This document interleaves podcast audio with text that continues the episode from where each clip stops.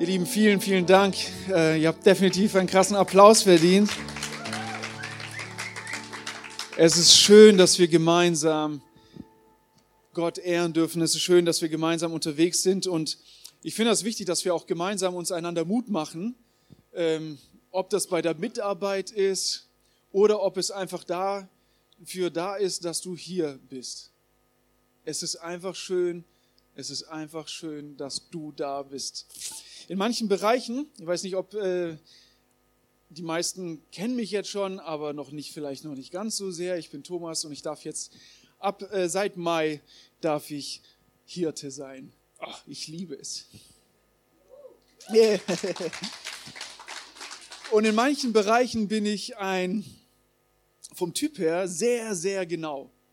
Also hier auf dieser Bühne ist so ein kleiner Spalt, der regt mich schon die ganze Zeit auf, seit ich den falschen Schnitt gemacht habe.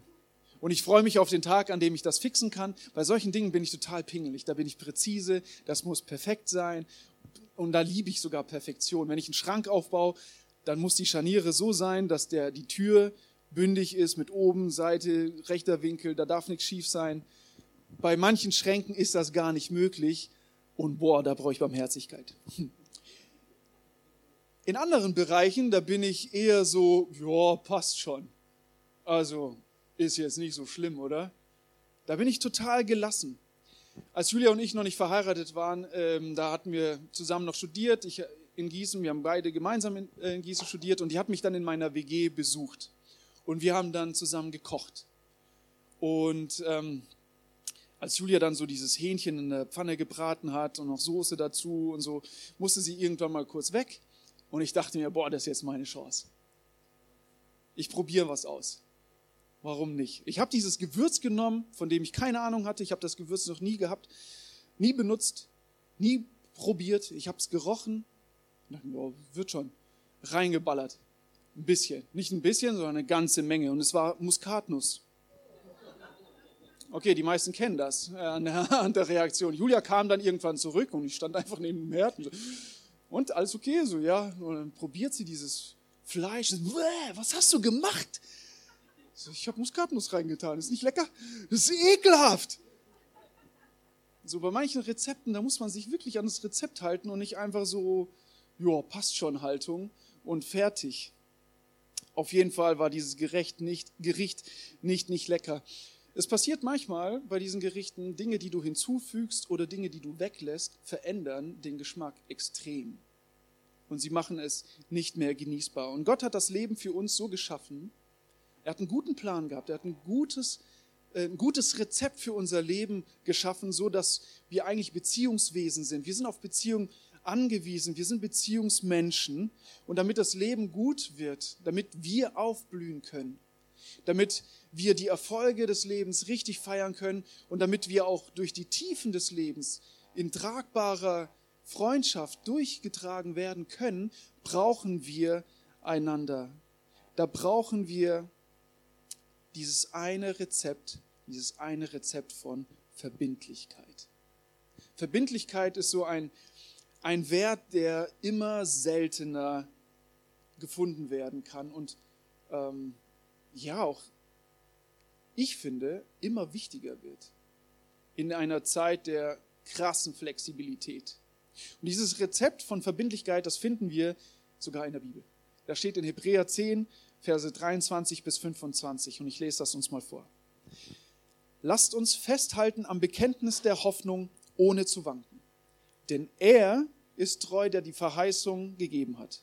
Und lasst uns aufeinander Acht geben, damit wir uns gegenseitig anspornen zur Liebe und zu guten Werken. Indem wir unsere eigenen Versammlungen nicht verlassen, wie es einige zu tun pflegen, sondern einander ermahnen und das umso mehr, als ihr den Tag herannähen seht, also der Tag, wenn Jesus wiederkommt. Ich weiß nicht, wer von euch kennt diese Bibelstelle? Mal kurz die Hände hoch. Ja, die Hälfte ungefähr. Ja. Das ist Rezept von Verbindlichkeit. Und mein erster Punkt ist an Gottes Hoffnung festhalten. Also dem Rezept von Gott vertrauen, an Gottes Hoffnung festhalten. Ich habe festgestellt, als Julia und ich gekocht haben, dass ich nicht wirklich kochen mag und nicht wirklich gut kochen kann. Ich bin eine super Spülmaschine, aber ich bin ein schlechter Koch. Und das ist voll, ja, Amen dazu, ne? Ich habe auch festgestellt, dass Muskatnuss nicht lecker ist. Also für mich nicht lecker. Zumindest nicht mit Hähnchen. Mit Kartoffeln, ja, ich habe keinen Plan von Gewürzen, deswegen ich esse einfach und dann schmeckt das. Und, und wenn ich koche, dann schmeckt das nicht so unbedingt. Ich kann Pancakes machen, also das kann ich. Ähm, ich weiß aber, dass Julia, und das ist das, was ich in den letzten 14 Jahren unserer Ehe dann, oder fast 14 Jahren Ehe gelernt habe, sie hat einen guten Plan. Ihre Rezepte sind gut. Ihren Rezepten vertraue ich. Wenn Julia mir eine Aufgabe gibt, wir kochen zusammen, ich halte mich an ihr Rezept. Ich suche nicht irgendwie ein random äh, Gewürz und kipp das dann rein. Wenn ich das auf mein Leben übertrage, dann weiß ich, ich habe mein Leben jetzt mit, boah, keine Ahnung, 26, nein, 27 Jahren mit Jesus unterwegs. Er ist 27 Jahre mit Jesus unterwegs. Und ich habe, ja, ja, danke Jesus, ne? Äh, und seitdem weiß ich, Jesus hat einen guten Plan für mich. Als Zwölfjähriger, als ich mich bekehrt habe, durchgängig. Ich weiß, Jesus hat einen guten Plan und ich vertraue seinem Plan. Ich vertraue seinem Rezept. Ich vertraue seinen Worten, die er spricht. Und ich weiß, wenn ich seinen Worten vertraue, wenn ich seinen Worten Glauben schenke, wenn ich das tue, was er sagt, dann ist es nicht immer einfach, aber es ist immer gut. Und es kommt immer was Gutes dabei raus. Der Schreiber des Hebräerbriefs schreibt, lasst uns festhalten, richtig festhalten an dem Bekenntnis der Hoffnung, ohne zu wangen, ohne nach links oder rechts zu weichen. Warum? Denn Gott ist treu, der die Verheißungen gegeben hat. Dem Rezept vertrauen, an Gottes Hoffnung festhalten. Was steckt eigentlich jetzt dahinter, wenn man darüber nachdenkt, was ist denn diese Hoffnung? An welche Hoffnung halte ich mich denn fest? An der Hoffnung, dass es irgendwann alles besser wird? An der Hoffnung, dass alle meine Gebete erhört werden? Wenn es nur das wäre, dann wäre meine Hoffnung ehrlich gesagt nicht tragfähig. Dann wäre es ein Wunschgedanke, aber keine Hoffnung, die Wirklichkeit wird. Ich könnte mich dann nicht daran festhalten, weil irgendwann mal würde ich einstürzen. Ich wette, jeder von euch hat diese Erfahrung auch gemacht, dass nicht jedes Gebet erhört wurde, wie man es sich gewünscht hat. Strecken wir uns, bauen wir unsere Hoffnung nur auf unsere Gebetswünsche, dann fallen wir irgendwann mal zusammen. Du kannst Gott um einen speziellen Job bitten. Du kannst Gott darum bitten, dir Gesundheit zu schenken, dir das Leid wegzunehmen. Und das sind alles gute Gebete. Versteht mich nicht falsch. Es ist gut. Wir sollen beten, wir sollen glauben, wir sollen im Glauben annehmen, wir sollen im Glauben danken. Aber unsere Hoffnungen sind nicht unsere Gebetsanliegen. Unsere Hoffnung ist eine Person. Unsere Hoffnung ist Jesus Christus. Amen. Kriege ich ein dickes Amen dazu? Yes, Amen. Wenn du klettern gehst, also ich liebe Klettern, wenn du klettern gehst, dann hängst du dein Seil nicht einfach an dich selbst, dein Sicherungsseil, sondern es ist verankert fest in einem Felsen. Und genau so ist unser Glaube, unsere Hoffnung fest verankert in Jesus Christus, in unseren Fels.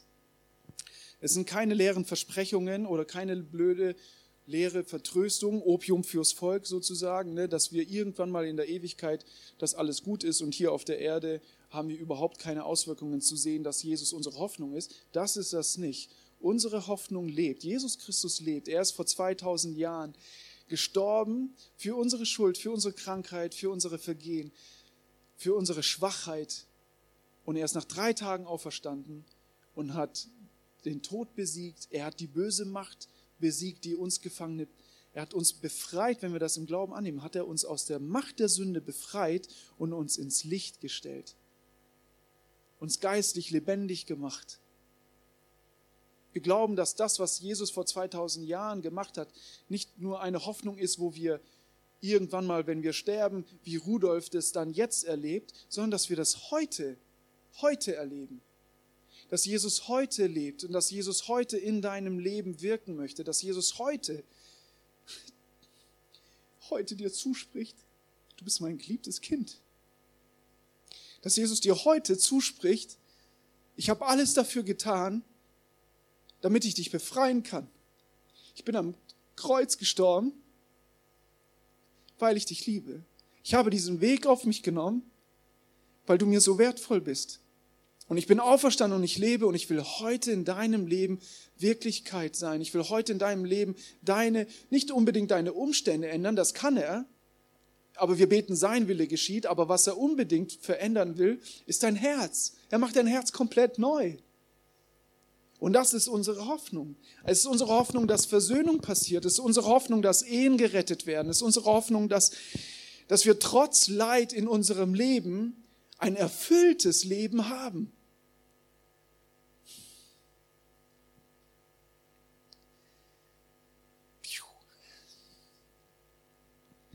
Leid ist ein Thema, was echt nicht einfach ist. Und wir verstehen es manchmal nicht. Und wir wollen doch auch glauben, dass Jesus heilt. Und ja, wir beten dafür. Und ja, Heilungen passieren. Und das sprechen wir auch prophetisch aus. Heilungen passieren, auch hier in unserem Treffpunkt Leben.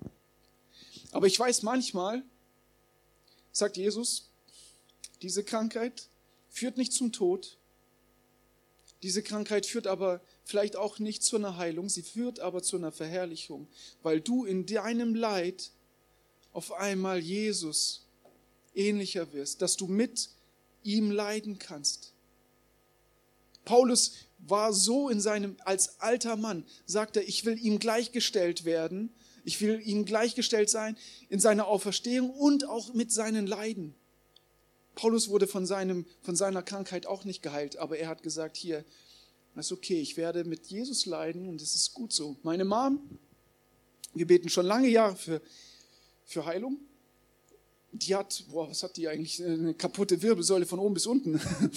ähm, die sollte eigentlich letzte Woche am Montag operiert werden, aber gibt es einen Engpass mit äh, den, der Lieferung der Teile. Also sie kriegt ein paar Titanschrauben, Titanplatten hinten rein. Sie hat vor sieben Jahren schon drei Platten in die Wirbelsäule bekommen. Ähm, und jetzt sollte am Montag eine Riesen-OP wieder geben, von vornherein alles hinten aufgemacht werden, alles rausgemacht werden, neue Platten, sieben oder fünf bis sieben Wirbel miteinander verschraubt, weil die Gefahr ist, wenn sie jetzt irgendwie blöd fällt, querschnittsgelähmt ist. Und sie kann sie schon seit zwei Jahren in quasi Reha oder kann nicht wirklich viel arbeiten, gibt aber alles. Und wenn du die anguckst und denkst dir, die ist nicht krank, ne? Dann siehst du ihr, ihr Röntgenbild und denkst dir, hey, die ist Iron Man. Überall hat sie irgendwelche Schrauben drin und sie liebt Jesus so sehr und ich, es ist so eine Ermutigung, wie sie ähm, trotz ihres Leidens Jesus verherrlicht und für Menschen da ist. Und sie, boah, Hammer, Hammer, so will ich auch sein. Dass es egal, was es ist, meine Hoffnung ist, nicht mein Gebetsanliegen, meine Hoffnung ist Christus, der in mir lebt und der einen guten Plan für mein Leben hat. Amen. Yes. Und dann ist Paulus da, der dann noch in Römer schreibt, das finde ich so krass. Es ist eine Hoffnung, dass ich Jesus in seiner ganzen Herrlichkeit mal sehen werde und mit seine, in seine ganze Herrlichkeit daran teilhaben werde. Er schreibt in Römer 5, Vers 2, darüber hinaus haben wir eine Hoffnung, die uns mit Freude und Stolz erfüllt. Wir werden einmal an Gottes Herrlichkeit teilhaben. Ja, das finde ich so krass. Es ist eine Hoffnung, die uns mit Freude und mit Stolz erfüllt. Wir dürfen mit erhobenem Haupt, mit breiter Brust rausgehen und sagen, hey, meine Hoffnung ist Jesus Christus. Meine Hoffnung ist nicht irgendwie meine Lebensversicherung bei der Allianz oder sonst irgendwo. Meine Hoffnung ist Jesus Christus, der vor 2000 Jahren für mich am Kreuz gestorben und auferstanden ist. Und deswegen lasst uns festhalten an diesem Bekenntnis und dass das nicht nur ein, ein Festhalten ist, sondern dass es ein Bekenntnis ist. Das finde ich auch ganz interessant, dass hier steht, hier, das ist ein Bekenntnis der Hoffnung. Es ist kein einfach stilles Glauben, es ist ein stolzes, mit Freude erfülltes Bekennen. Er lebt und niemand sonst, Jesus Christus allein. Und das ist unser Auftrag als Christen. Wir dürfen das herausproklamieren. Wir dürfen schauen, welche Möglichkeiten gibt es. Wir müssen nicht komisch mit irgendwelchen Schildern äh, durch die Innenstadt laufen äh, und Leute anschreien. Also wir haben das mal in Austra Australien erlebt, in Brisbane. Da sind die irgendwie von, und wir haben Leute beobachtet, also nicht Christen, die auf der Brücke standen und das ganze Spektakel angeschaut haben, wie die über Christen dann geredet haben. Und ich dachte mir, ja Leute, hey, du kannst nicht Leute in den Himmel anschreien. Jesus hat Leute nicht angeschrien, er hat, sie, er hat sich eingeladen zu Tisch, hat mit Leuten Gemeinschaft hat, gehabt, hat gegessen, hat geredet, hat sie zum, hat Fragen gestellt. Jesus war ein Meister in Fragen stellen. Wen er angeschrien hat, waren die Pharisäer, die Obergläubigen. Das finde ich mega interessant. Deswegen lasst uns da gemeinsam einen Weg haben, wenn wir mit Nichtchristen unterwegs sind, dass wir Fragen stellen, dass wir Gemeinschaft haben, dass wir einladen, aber nicht anschreien. Aber mit Freude und mit Stolz bekennen. Lasst uns festhalten am Bekenntnis der Hoffnung, weil Menschen in Christus echte Liebe erfahren, echte Anerkennung erfahren, ohne etwas leisten zu müssen. Annahme, Freiheit, Freude, Friede, Vergebung, Versöhnung. Wir wollen festhalten, weil Gott treu ist, der hat die Verheißung, der die Verheißung gegeben hat. Vielleicht kennst du das auch, du verabredest dich zum, zum Brunchen und du freust dich auf eine gute Gemeinschaft, du freust dich auf ein leckeres äh, Bacon and Eggs, also das ist mein Lieblingsessen dann, weil, wenn wir irgendwo mal verreisen und man das nicht selber machen muss, das ist sowieso das Schönste, dass dann äh, Rührei da ist und Speck und oh, so viel, dass man immer wieder nachholen kann und es ist immer warm. Es wird, also der Speck wird nicht kalt, das ist auch so lecker, lecker. Und dann sagt derjenige, der mit dir oder diejenige, mit der du zum Brunchen verabredet bist, du machst dich schon fertig und dann guckst du auf dein Handy und dann kommt da diese Message, ah, hey, sorry, ich, hab's, ich schaff's heute leider doch nicht. Oh, richtig, richtig enttäuschend. Aber wie einfach ist es bei uns in unserer heutigen Zeit geworden, unverbindlich zu sein, oder? Man kann ganz, ganz schnell kurzfristig absagen und man muss noch nicht mal anrufen. Also man hat ja noch nicht mal die Angst auf, der, auf die Reaktion, auf die enttäuschte Reaktion des Gegenübers, weil man sich ja hinter dem Handy versteckt und einfach nur textet. Sorry, ich kann nicht. Zack. Ganz egal, was der, der jetzt denkt oder so, das ist sein Problem. Ich muss mich damit nicht auseinandersetzen. Gott steht treu zu seinen Zusagen. Also er würde ein Brunch mit dir niemals ausfallen lassen. Er ist die Verbindlichkeit in Person. Muss dir mal vorstellen, wenn Jesus unverbindlich wäre, was das bedeuten würde. Wenn er zu seinen Jüngern sagt, irgendwie kurz vor dem Gebetsabend beim Garten Gethsemane, und sagt, hey Jungs, sorry, ich schaff's heute doch nicht. Jesus wäre nicht gefangen genommen, Jesus wäre nicht gekreuzigt, Jesus hätte uns nicht befreit. Wie gut, dass Jesus ein verbindlicher Mensch ist und ein verbindlicher Gott, also ein verbindlicher Mensch war und ein verbindlicher Gott ist. Er ist treu und er liebt es, treu zu sein. Das dürfen wir uns nochmal vor Augen halten. Er liebt es, dir treu zu sein. Er ist das nicht aus Gehorsam, sondern er liebt es sogar. Er liebt es, dir treu zu sein. Und weil wir nicht immer treu sind, brauchen wir den zweiten Punkt heute. Der zweite Punkt ist unterheben und nicht schlagen, sorgsam miteinander umgehen. Bei manchen Rezepten, da darf man ja die ganze Masse nicht einfach mit so einem Handmixer äh, so richtig reinrühren, sondern man muss geschmolzene Schokolade oder Eischnee richtig schön unterheben. Das habe ich so gelesen bei Chefkoch. Das ist bei Mousse au Chocolat zum Beispiel, na, da muss man das unterheben, ganz sorgsam. Das kann ich nicht so gut. Ähm, Warum? Damit es eine, eine, eine schöne, fluffige Masse am Ende wird und richtig lecker und nicht so, eine schwer, nicht so ein schwerer Klotz. Wenn wir miteinander umgehen, wenn wir miteinander zusammenarbeiten, miteinander kommunizieren, miteinander unterwegs sind, dann wollen wir aufeinander Acht haben. Dann wollen wir nicht aufeinander einschlagen, sondern wir wollen so miteinander umgehen, wie es dem anderen hilft, wie es dem anderen dient. Mancher von uns ist Schlagsahne die muss geschlagen werden. Die brauchen, also ich bin zum Beispiel so einer. Mein Papa hat mir, mein Bruder, ich bin der Jüngste, mein Bruder hat mir auch Arschtritte verpasst. So, das habe ich gebraucht. Meine Schwester war ganz anders. Sie musste mit unterheben, ganz sanft geweckt werden. Zum Beispiel, ne, so als Kinder. Wir dürfen miteinander so umgehen, wie es dem anderen dient. In Vers 24 lesen wir, und lasst uns aufeinander acht geben, damit wir uns gegenseitig anspornen zur Liebe und zu guten Werken. Das heißt, wir sind auch füreinander verantwortlich. Lasst uns aufeinander acht geben. Wir sind füreinander verantwortlich. Wir sollen so miteinander umgehen, dass es nicht unbedingt heißt, wir belassen den anderen immer in seiner Komfortzone. Darum geht es auch nicht. Es geht nicht nur darum, dass der andere sich immer pudelwohl fühlt. Ich weiß nicht, ob ihr, euch das bekannt ist. Wenn ich Sport mache und wenn ich alleine Sport mache, dann, dann bin ich echt gerne in meiner Komfortzone. Also ob ich Fußball spiele, Basketball spiele oder auch mal vielleicht im Fitnessraum bin oder sowas. Ne? Ich mache gerade so viel, wie es mir Spaß macht. Und meistens schwitze ich dann noch nicht mal. Und dann bin ich nach einer halben Stunde fertig und denke mir, boah, gutes Training. Warum? Weil ich meine Komfortzone richtig schön finde. Ich finde es total gemütlich. Ich finde es gut.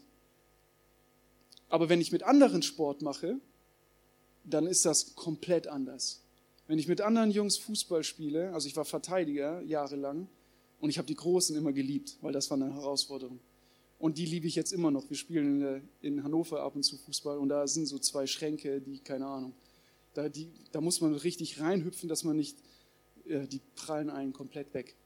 Ich liebe es aber, weil die bringen mich immer an meine körperliche Grenze. Alleine würde ich das nie machen, aber die spornen mich an. An denen wachse ich. Bei denen baue ich Muskeln auf. Wenn ich mit denen Sport mache, dann gebe ich Gas. Wenn ich alleine bin, dann bin ich in meiner Komfortzone und fertig. Wenn ich laufe, wenn ich mit anderen laufe, dann, würde ich, äh, dann, dann höre ich nicht früher auf, sondern ich laufe durch, weil ich ein Ziel habe. Und wir als Gemeinde, wir haben auch ein Ziel. Wir sind unterwegs und unser Ziel ist Liebe und gute Werke. Das, was er schreibt. Lass uns anspornen zu Liebe und zu guten Werken. Und Liebe ist nicht auch gleich Beliebigkeit, Liebe ist nicht gleich Toleranz. In unserer Zeit ist Liebe alles, ne, irgendwie. Jeder definiert Liebe, wie er möchte. Und ich lade uns ein, nochmal in die Bibel zu schauen, diese Woche in 1. Korinther 13 zu lesen. Da ist Liebe beschrieben. Einfach mal lies diesen Kapi dieses Kapitel für dich durch, jeden Tag einmal.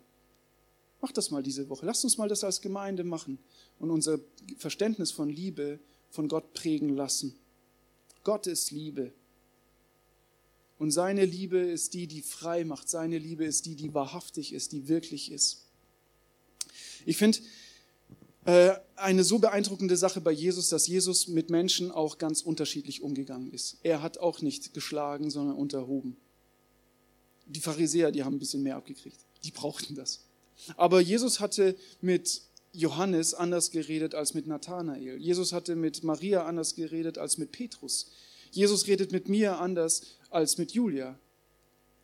Der, die Botschaft des Ganzen ist meistens die gleiche, aber die Art und Weise, wie er mit uns umgeht, ist so, wie wir es gerade brauchen, was gut für uns ist. Und das soll genauso unsere Haltung sein, wenn wir miteinander umgehen. Nicht wie gerade bei mir der Wunsch ist, wie ich mit dem umgehe, sondern was hilft dem anderen. Beim Kochen ist das genau das Gleiche. Du kannst keine Pizza 20 Minuten bei 60 Grad garen äh, und dann essen und genießen oder bei 100 Grad. Du kannst auch keinen Braten für, keine Ahnung, zwei Stunden, fünf Stunden bei 200 Grad Ober- und Unterhitze backen. Das wird nicht schmecken. Also auf die richtige Temperatur kommt es an. Und genau so ist so, wenn wir miteinander umgehen, wenn wir einander anheizen, also auch motivieren, dann muss es die richtige Temperatur sein. Dann darfst du so auch nicht jemanden komplett anschreien und so, komm, mach jetzt, go, go, go, sondern bei manchen ist es, hey, ist okay, mach ein bisschen Pause. Ist okay, wenn du jetzt erstmal kurz eine Ruhepause machst. Und dann komm aber wieder zurück. Wir wollen einander anspornen, gute Werke zu tun. Wir wollen einander motivieren, schlechte Gewohnheiten zu unterlassen. Aber das auf der Art und Weise, die dem anderen dient. Und jetzt die letzte Frage, wie machen wir das denn eigentlich ganz konkret? Wie gebe ich auf meinen Bruder Acht? Wie gebe ich auf meine Schwester im Glauben Acht? Wie sporne ich da an? Wie motivieren wir uns? Und das können wir in ähm, Vers 25 lesen. Indem wir unsere eigene Versammlung nicht verlassen, wie es einige zu tun pflegen, sondern einander ermahnen. Und das umso mehr, als ihr den Tag herannahen, herannahen seht. Und hier kommen wir an den Kern der Predigt, Verbindlichkeit. Verbindlichkeit war schon vor 2000 Jahren ein Problem sonst steht es hier nicht in der Bibel. Aber ich glaube, die Gründe für Unverbindlichkeit haben sich geändert. Vor 30 Jahren wurdest du auf dem Arbeitsmarkt blöd angeschaut, wenn du schon drei Firmen irgendwie gewechselt hast. Da wurde gesagt, nee, nee, du bleibst bei einer Firma, maximal zwei, dein Leben lang, alles andere ist schlecht auf dem Lebenslauf. Heute wird dir geraten, nach fünf Jahren die Firma zu wechseln, damit du bessere Konditionen herausarbeiten kannst, damit du höher hinauskommst, damit du einen breiteren Blick hast. Und wenn du nur eine Firma auf deinem Lebenslauf hast als Arbeitsstelle, dann ist das schon echt eine Seltenheit. Vielleicht kennt ihr das auch mit Handyverträgen. Früher waren alle Handyverträge nur für zwei Jahre. Heute kannst du die monatsweise haben. Und ganz ehrlich, diese Flexibilität, ich liebe sie. Mein Handyvertrag ist bei Lidl für einen Monat. Und jedes Mal denke ich mir, ja, äh, weil es könnte ja was Besseres kommen. Ich habe Angst, mich für zwei Jahre an eins und eins zu binden. Die Engländer haben ein cooles, äh, einen coolen Begriff dafür, für diese Angst. The fear of better options. Phobo. Die Furcht vor besseren Optionen. Wir sind nicht mehr verbindlich, weil wir Angst haben, etwas Gutes zu verpassen. Da könnte ja noch was Besseres kommen. Geburtstagseinladungen werden in letzter Minute zu oder abgesagt. Warum? Weil da ja noch eine bessere Party-Einladung kommen könnte. Man will sich der Gemeinde vielleicht nicht verbindlich anschließen. Warum? Man weiß ja nicht, wie der neue Pastor so ist. Oder man will flexibel sein. Keine Ahnung, wie ich mich fühle. Keine Ahnung, was noch passiert. Vielleicht ziehe ich weg, vielleicht nicht. Vielleicht ist eine andere Gemeinde cooler. Vielleicht fühle ich mich bei der YouTube-Gemeinde ganz gut auf meinem eigenen Sofa. Da quatscht mich keiner an. Und ich bin einfach nur ich und mein Monitor und Gott. Man hat Angst, eine bessere Option zu verpassen. Flexibel sein ist ein riesiger Wert geworden. In 99 Prozent aller Stellenbeschreibungen ist Flexibilität eine Grundvoraussetzung. Wenn du die nicht bringst, kriegst du den Job nicht. Und ich finde das zum Teil super. Flexibilität finde ich gut. Finde ich richtig gut. Warum denn nicht? Warum sollte man nicht einfach mal irgendwie Netflix kündigen können und dann switcht man zu Disney und jetzt habe ich gerade euch in meine Gedanken der Woche reingebracht, weil die so teuer geworden sind und unsere ganze Familie nicht mehr über unseren Account streamen können. Ähm, warum nicht, wenn Flexibilität so gut ist? Schwierig wird das Ganze, wenn diese Unverbindlichkeit Einzug in Bereiche von Beziehung hat, Einzug gewinnt in den Bereich von Ehe, von Freundschaft, vom Team, von der Gemeinde, wir wollen gute Freundschaften haben, aber wir nehmen uns wenig Zeit, diese Freundschaft zu pflegen. Wir wollen gute und starke Ehen leben, aber wir sind nicht bereit, rein zu investieren, Versöhnung zu schaffen, an uns selber zu arbeiten, verbindlich zu sein mit unseren Augen, mit unseren Gedanken. Manche gehen sogar fremd, sind nicht bereit, treu zu sein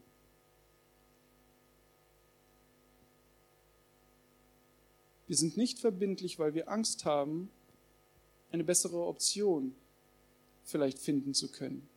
Aber ah, mit dem Partner ist es vielleicht viel einfacher. Da muss ich nicht so viel arbeiten an mir selbst. Dem ist das egal, dass ich so zornig bin, so je zornig. Das ist egal. Und dann machen wir uns das schön gemütlich auf der Komfortzone. Und wenn ich an solche Unverbindlichkeiten denke und an diesen Text, dann musste ich an Olli Kahn denken. Oliver Kahn wurde mal gefragt in einem Interview, die Mannschaft hat verloren, was fehlt der Mannschaft? Und dann sagt er, Eier, wir brauchen Eier. Bei all der Angst vor der Ungewissheit, der Angst vor Verbindlichkeit, brauchen wir Mut. Wir brauchen Mut.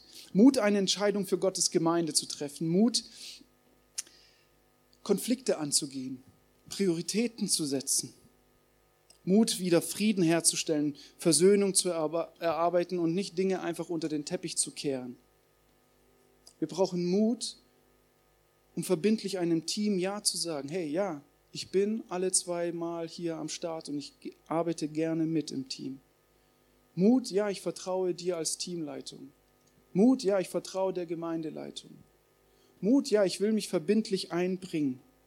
Ich will meine Gaben, die Gott mir gegeben hat, einsetzen.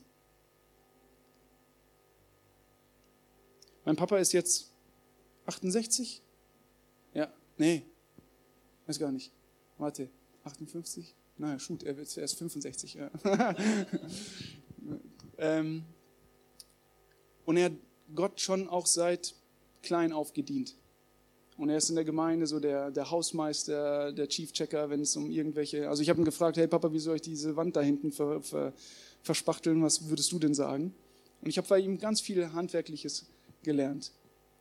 Und er sagt mit 65 immer noch, also ich habe dann Stühle hier weggestellt und habe ihm das Foto geschickt. Dann schickt er mir das Foto zurück. Sagt, hey, Tommy, du hast mich inspiriert. Hat ein Foto geschickt aus der Gemeinde drüben im Schwabenländle. Der hat auch 30 Stühle weggestellt, weil die Gemeinde ähm, gerade auch nicht so viele sind und es dann einfach traurig aussieht. 120 Plätze sind da und nur 60 Leute sitzen da. Und ich finde das so cool, dass mein Papa nicht sagt, weißt du was? Ich habe vor 40, ich habe 40 Jahre lang Jesus schon gedient. Jetzt gehe ich in Rente und fertig. Er hat seine Gaben und er setzt sie ein und ich feiere das. Und ich feiere das, dass wir hier das genauso haben. Wir sind keine Gemeinde, die sich irgendwie auf einen Rentnerstatus beruht und sagt, ich habe jetzt 40 Jahre Jesus gedient, jetzt sollen andere und ich mache einfach gar nichts mehr. Boah, wie traurig wäre das denn? Oder? Ja, genau. Yes. Wie traurig wäre das denn? Wir sind eine Gemeinde, wir wollen mit den Gaben, mit den Möglichkeiten, die Gott uns gibt, wollen wir Gott dienen. Wir wollen Verbindlichkeit zeigen. Wir wollen einander ermahnen. Und dieses Wort, das ist bei manchen löst das dann so, so äh, äh, wie heißen die Goosebumps? Äh, Gänsehaut. Genau, bei manchen löst das so Gänsehaut aus, so ein Schaudern, ermahnen. Das Interessante ist, das griechische Wort ist Parakaleo. Und das bedeutet ermahnen und ermutigen gleichzeitig. Es gibt kein anderes Wort dafür. Deswegen nenne ich es gerne ermahmutigen. Es ist ein Ermahnen, hey, die Richtung, wo du hingehst, ist keine gute Richtung für dich. Komm, lass uns dorthin gehen. Und dieses Ermutigen, hey, wir gehen gemeinsam. Es ist kein Anschreien, es ist kein, du hast das falsch gemacht, sondern es ist ein Ermahmutigen. Es ist ein Parakaleo. Lass uns gemeinsam uns gegenseitig ermahmutigen, einander zur Liebe und zu guten Werken indem wir unsere eigenen Versammlungen nicht verlassen. Und das finde ich so, so interessant. Allein deine Präsenz macht schon einen Unterschied. Du hast noch gar nicht mitgearbeitet, du bist einfach da und es macht einen Unterschied. Und jetzt stell dir vor, du bist da, du machst schon einen Unterschied und jetzt fangen wir an, füreinander zu beten, einander zu segnen, einander zu prophezeien, miteinander im Teams unterwegs zu sein und da zu sein. Allein deine Anwesenheit macht schon so viel aus. Ich habe heute Morgen gebacken. Eier, wir brauchen Eier. Ich hatte heute Morgen um 8 Uhr gebacken. Und ich habe zum ersten Mal meines Lebens Muffins gebacken, weil die gingen schnell. danke, danke, danke. Äh, vielleicht könnt ihr erraten, bei einem Teig habe ich Eier hinzugefügt, bei einem Teig habe ich Eier weggelassen. Seht ihr das? Hier, die hier, da sind Eier drin. Super. Wenn da ein bisschen Druck von außen kommt, passiert nichts. Hier sind keine Eier drin. Und so zerbröselt der Muffin. Wenn da ein bisschen Druck drauf kommt, ähm, hauen alle ab. Wenn wir keine Verbindlichkeit haben, wenn dann mal ein bisschen Druck kommt, sind auf einmal wieder alle weg. Wir brauchen Verbindlichkeit. Gemeinde funktioniert nicht ohne Verbindlichkeit. Es funktioniert nicht. Es geht bei schönen Festtagen, aber dann, wenn mal ein bisschen Druck von außen kommt, dann nicht. Ich möchte dich bitten, kurz deine Augen zu schließen, in dich zu gehen, oder du kannst auch auf den Boden schauen und dir folgende Frage zu stellen oder folgende Fragen zu stellen. Wie sieht es mit deiner Verbindlichkeit aus? Wie verbindlich bist du in deiner Beziehung? Wie verbindlich bist du in deiner Ehe? Mit deinen Gedanken, mit deiner Treue? Wie verbindlich bist du in deinem Team? Wie verbindlich bist du hier in unserer Gemeinde?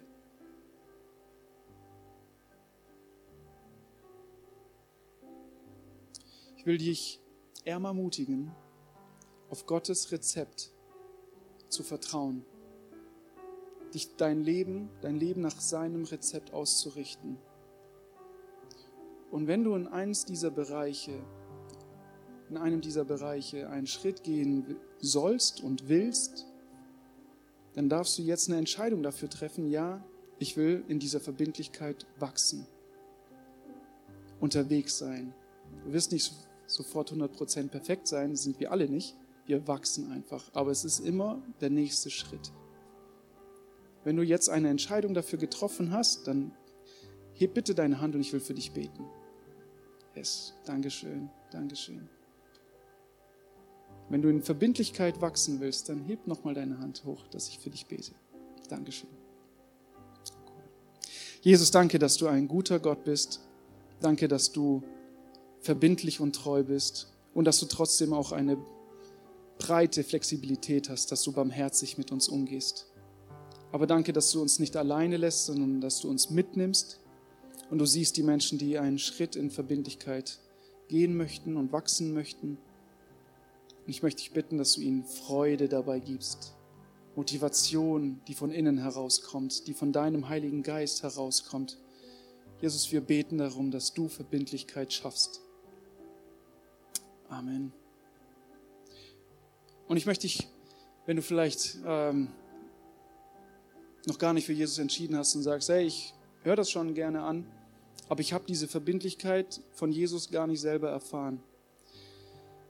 Wie ich gerade auch gebetet habe, Jesus ist verbindlich, aber er hat eine breite Flexibilität im Sinne von, er ist barmherzig. Und er will dich mit hineinnehmen.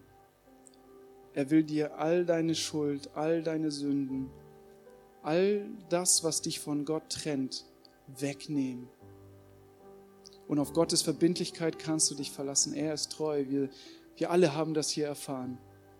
Wenn du dein Leben heute Jesus geben willst und erleben willst, wie, wie das ist, in diese Freiheit zu kommen, unter Gottes Gnade zu leben, dieses Licht zu spüren, dann darfst du jetzt auch eine Entscheidung treffen und ich bete sehr, sehr gerne für dich und als Gemeinde unterstützen wir dich.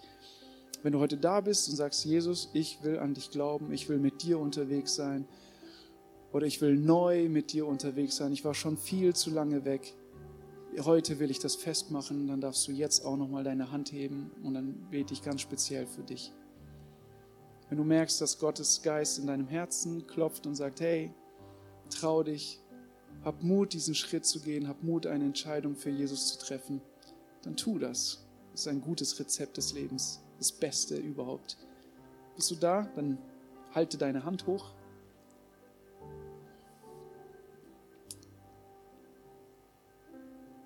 Okay. Aber es ist gut, wenn du dir Gedanken machst und für die anderen ist es gut, wenn wir uns weiter Gedanken machen und 1. Korinther 13 durchlesen, was Liebe bedeutet in der nächsten Woche. Und ich will trotzdem für dich beten und äh, dich einladen, mit all deinen Fragen, mit all dem, was dich beschäftigt, auf uns zuzukommen, mit uns zu reden. Jesus, danke, dass du ein guter Gott bist, dass du gute Gedanken über uns hast, dass du vor 2000 Jahren für uns gestorben und auferstanden bist und dass du heute in uns wirksam bist, dass deine Kraft in uns lebt, dass deine Liebe uns verändert, dass dein Geist alles neu macht. Jesus, und du siehst, wer auch noch zweifelt, wer Fragen hat, die nicht beantwortet werden, da möchte ich dich bitten, Jesus, dass du Fragen beantwortest, dass du Menschen begegnest. Wir beten darum, dass deine Gegenwart spürbar in unserem Alltag wird. Amen.